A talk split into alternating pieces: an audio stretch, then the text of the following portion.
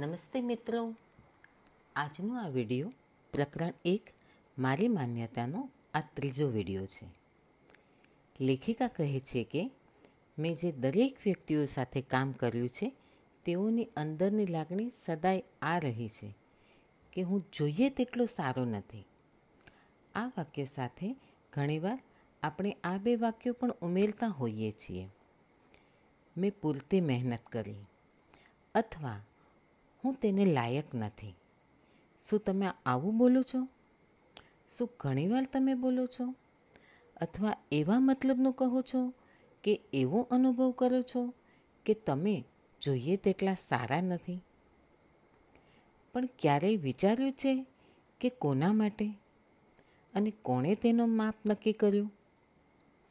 જો આ વિચારે તમારા ઉપર મજબૂત પકડ જમાવી હોય તો તમે મજાની આનંદી, વૈભવશાળી અને તંદુરસ્તી ભરેલી જિંદગી કેવી રીતે બનાવી? આથી લાગે છે કે તમારા અર્ધજાગૃત મનની માન્યતાઓ તમારા આ વિચારથી ઉલટી તરફની હશે. એટલે લાગે છે કે ક્યાંક કશુંક ખૂટે છે. આગળ લેખિકા કહે છે કે, મેં શોધી કાઢ્યું છે કે ક્રોધ, ટીકા, અપરાધ ભાવ અને ડર એ શું બીજા કોઈ પણ વસ્તુ કરતાં વધુ સમસ્યા પેદા કરે છે. આ ચારેય વસ્તુઓ આપણા શરીર અને આપણા જીવનમાં મોટાભાગની સમસ્યાઓ પેદા કરે છે. આ લાગણીઓનો જન્મ બીજાઓનો દોષ કાઢવામાંથી થાય છે અને ત્યારે આપણા જ અનુભવોની જવાબદારીમાંથી આપણે છટકી જતા હોઈએ છીએ. હવે એક વાત સમજો. જો આપણા જીવનની દરેક વાત માટે આપણે જવાબદાર હોઈએ, તો પછી કોઈને પણ દોષ કેવી રીતે દઈ શકાય? ત્યાં બહાર જે બની રહ્યું હોય છે, તે તો આપણા આંતરિક વિચારોનું આયનો માત્ર છે. જો તમે સદાય આ પ્રમાણેની ફરિયાદ કરતા રહેતા હો કે દરેક જણ મારી સાથે જેમ ફાવે તેમ વર્તે છે તેઓ ક્યારેય મારી મદદે આવતા જ નથી. પગ લૂછણિયાની જેમ મારો ઉપયોગ કરે છે. મને ગાળો દે છે. તો પછી આ તમારું એક વલણ બની ગયું કહેવાય.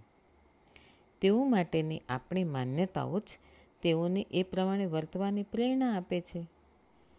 તમારામાં જ કોઈક વિચાર છે જે લોકોને આવી વર્તણૂક કરવાની પ્રેરણા આપે છે. જો તમે તમારા વિચારો બદલી નાખશો તો તેઓ બીજે જતા રહેશે. અને તમારા તે, તમારા તરફ તેઓ નહીં આકર્ષાય. શારીરિક સ્તરે જે દેખાય છે, તેવા વલણોના પરિણામો નીચે જણાવ્યા છે.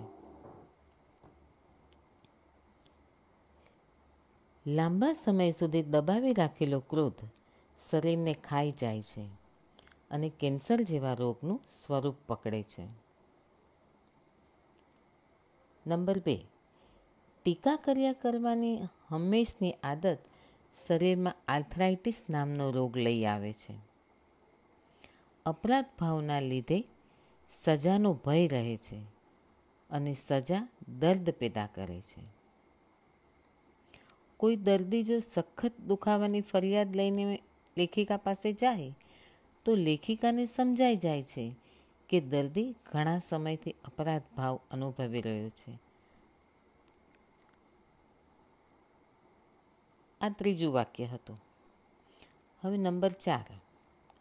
ડર અને તેના લીધે ઊભી થતી તાણ માથામાં ટાલ, અલ્સર અને પગમાં સોજા લાવી દે છે.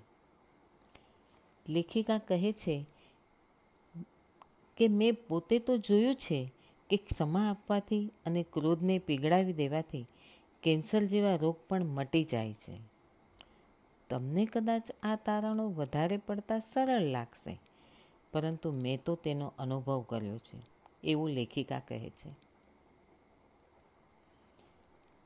લેખિકાની આગલી માન્યતા છે કે આપણા ભૂતકાળ પ્રત્યેનો અભિગમ આપણે બદલી શકીએ છીએ. એ સમજી લો કે ભૂતકાળ વીતી ગયો છે અને પતી ગયો છે. હવે અત્યારે આપણે તેને બદલી શકતા નથી. છતાંય ભૂતકાળ વિશેના આપણા વિચારો આપણે બદલી શકીએ છીએ.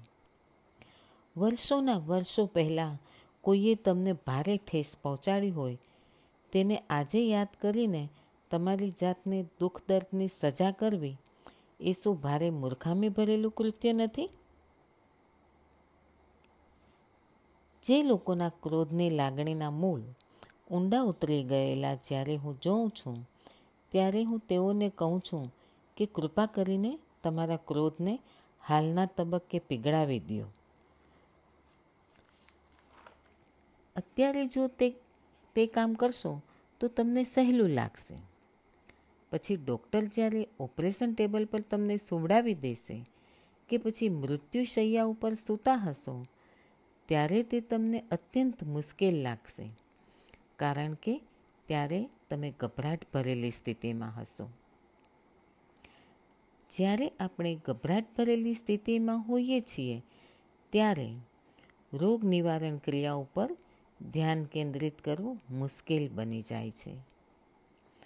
જો આપણે એવું માનવા માટે પસંદગી ઉતારશું કે આપણે લાચાર ભાગ્યના શિકાર છીએ અને બધું જ આશાવિહીન છે. તો આ સૃષ્ટિ આપણી આ માન્યતાને ટેકો આપશે. અને આપણે ગટરમાં ફેંકાઈ જઈશું.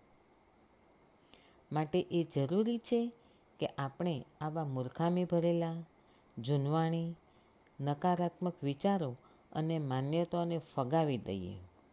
જે આપણા માટે સહાયરૂપ નથી કે નથી આપણને પોષણ આપતા. અરે ઈશ્વર અંગેની આપણી ધારણા એવી હોવી જોઈએ કે તેઓ આપણા છે. આપણે વિરુદ્ધ નથી.